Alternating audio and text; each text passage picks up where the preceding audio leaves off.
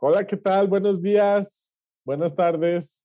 Hoy estamos en otra edición más de este su canal, Los Ignoramos. Aquí estamos los dos más grandes ignoramos que hay en este mundo. Mi amigo Luis Calixto, Willy, que está desde Edimburgo, Escocia, y su servidor, Michel Vladimir, desde la ciudad de León, Guanajuato.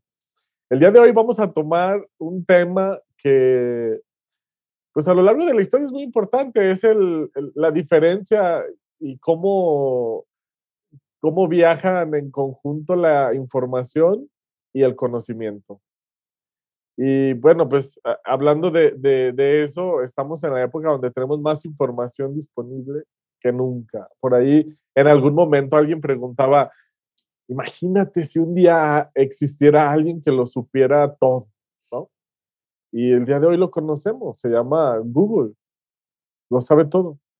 Pero pensamos que eso iba a ser la solución para todos los problemas, para todas las, las cuestiones eh, en todos lados y, ya vemos que no.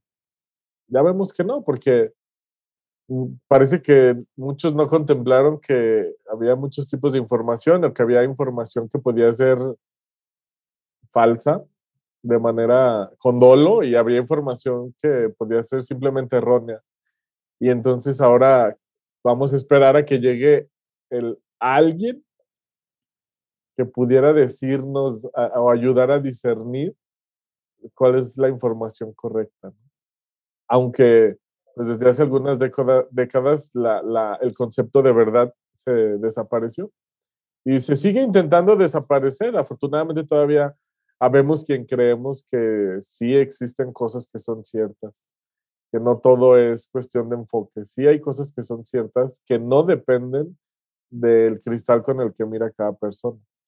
Pero bueno, hay una campaña mundial desde los 60 para aniquilar el concepto de verdad, el concepto de correcto, el concepto de cierto.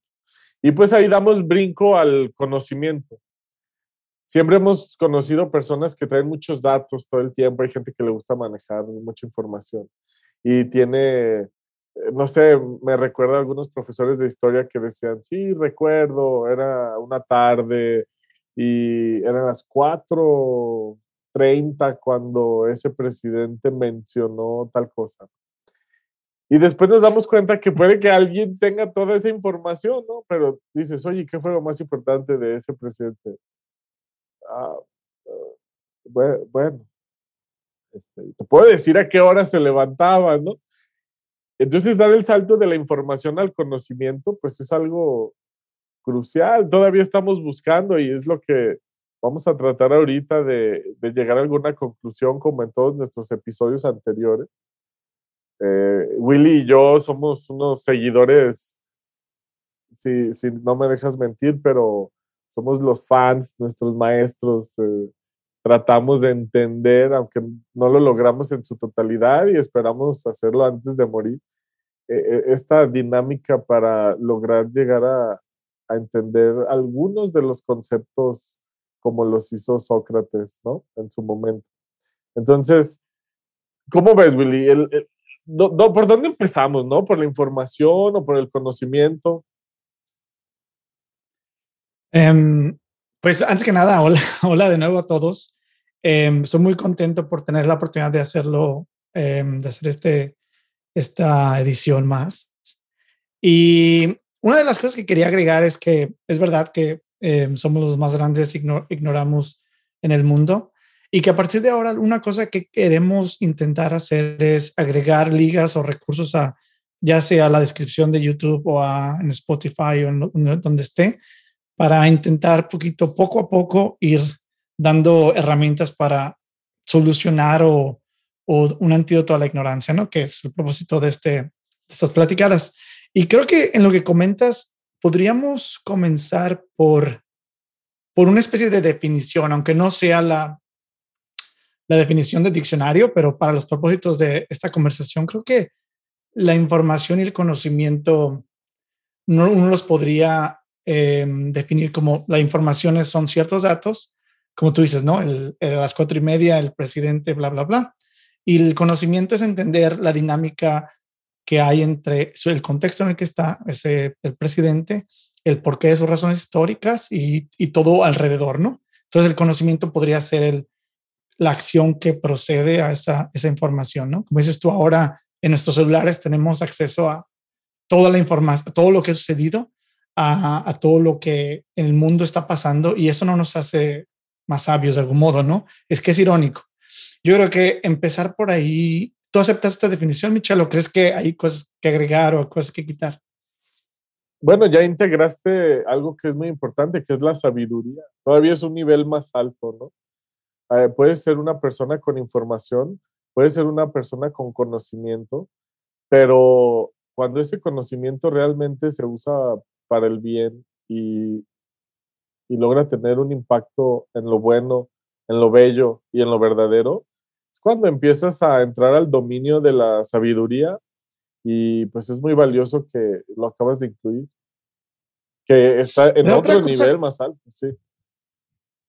Sí, la otra cosa que, que, que, esto aplica, uno puede decir, ok, nosotros hablamos de temas a veces muy abstractos, ¿no? Que es lo que a veces no deberíamos de hacer, que a veces lo hacemos porque Michelle y yo, tú y yo nos conocemos desde hace mucho tiempo y, y a veces creo que tendríamos que, bueno, en mi caso, tener un poquito más específico, creo que esto aplica tanto a las decisiones personales como que voy a el ejercicio, ¿no? Quiero quiero adelgazar, es un poquito un banal, superficial, pero sigue siendo importante en la vida, hasta por quién votar, ¿no?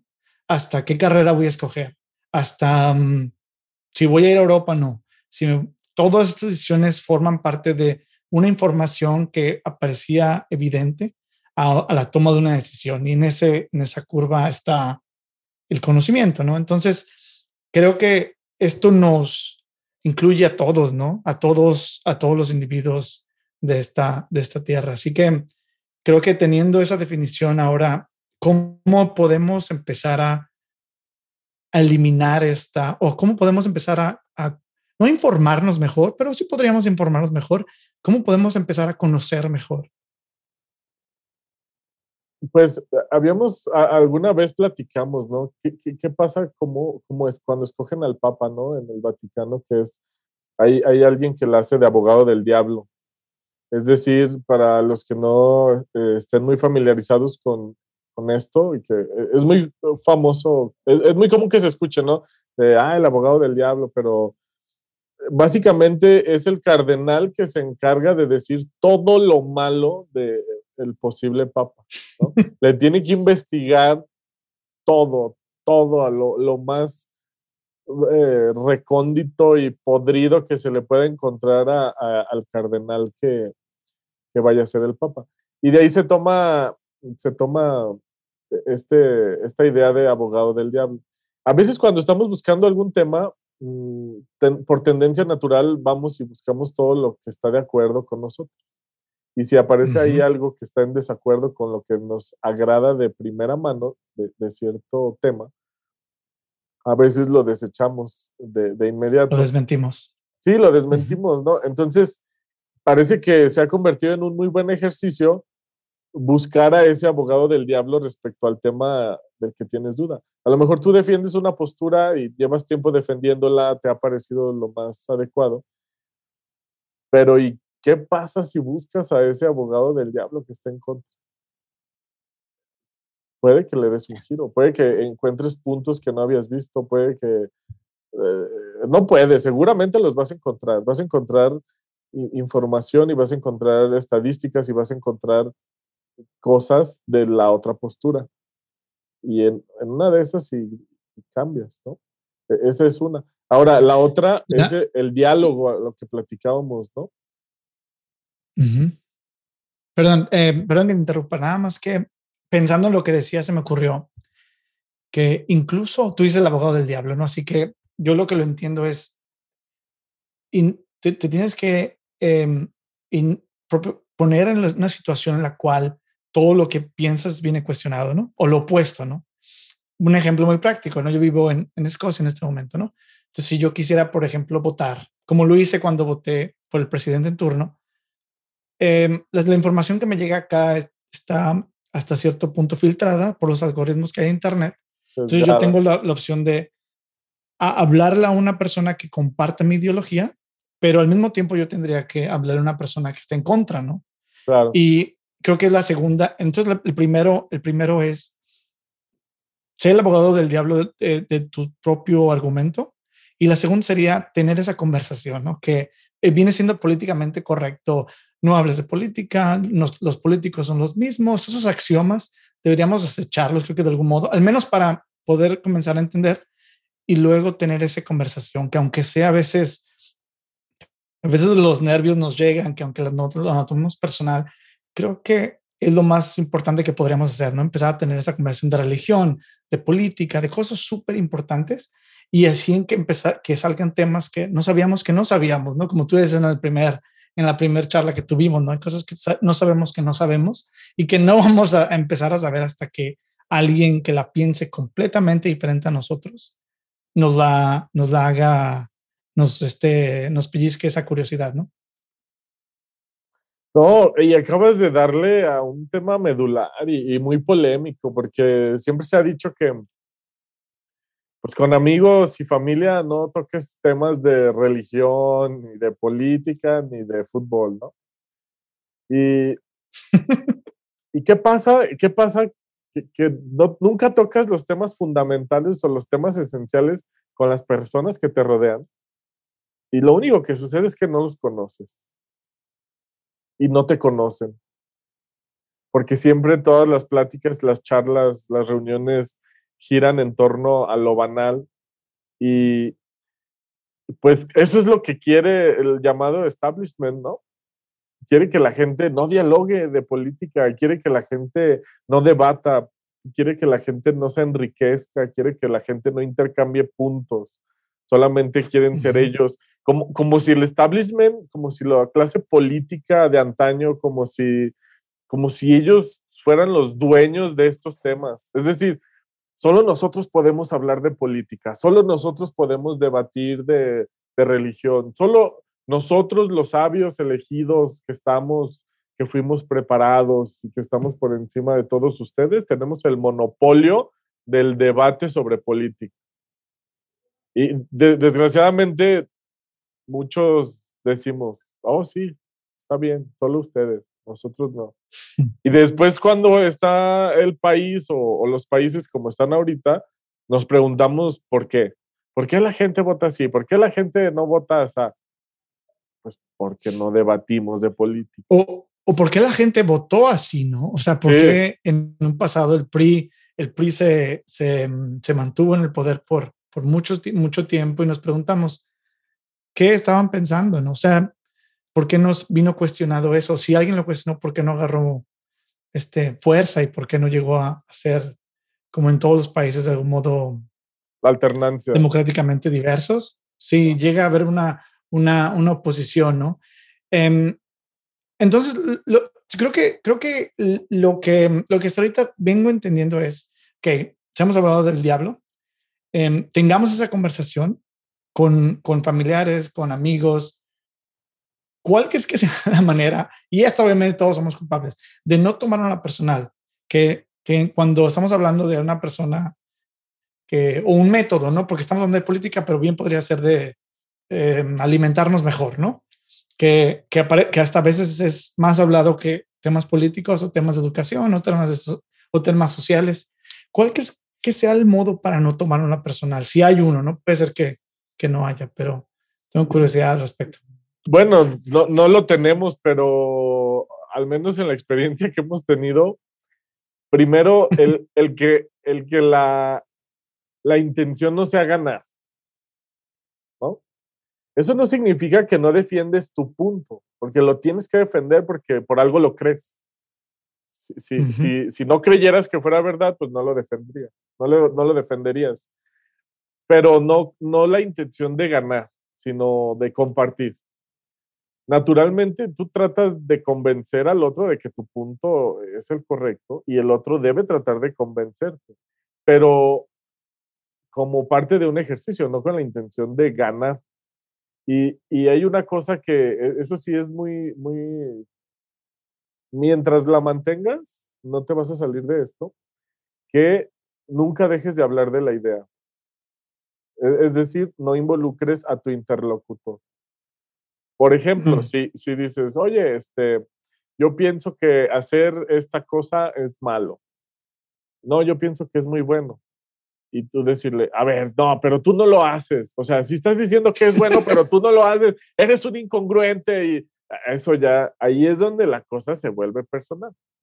Mientras tú te mantengas en argumentar por qué cierta idea o acción es buena y el otro se mantenga en argumentar por qué simplemente esa acción es mala, no pasa nada, no hay cosas personales. Este, no perder el foco, pero sí lo necesitas hablar. O sea, personalmente, cuando, eh, eh, cuando le preguntas a alguien, oye, sobra gente, y te dice, sí, sobra mucha gente.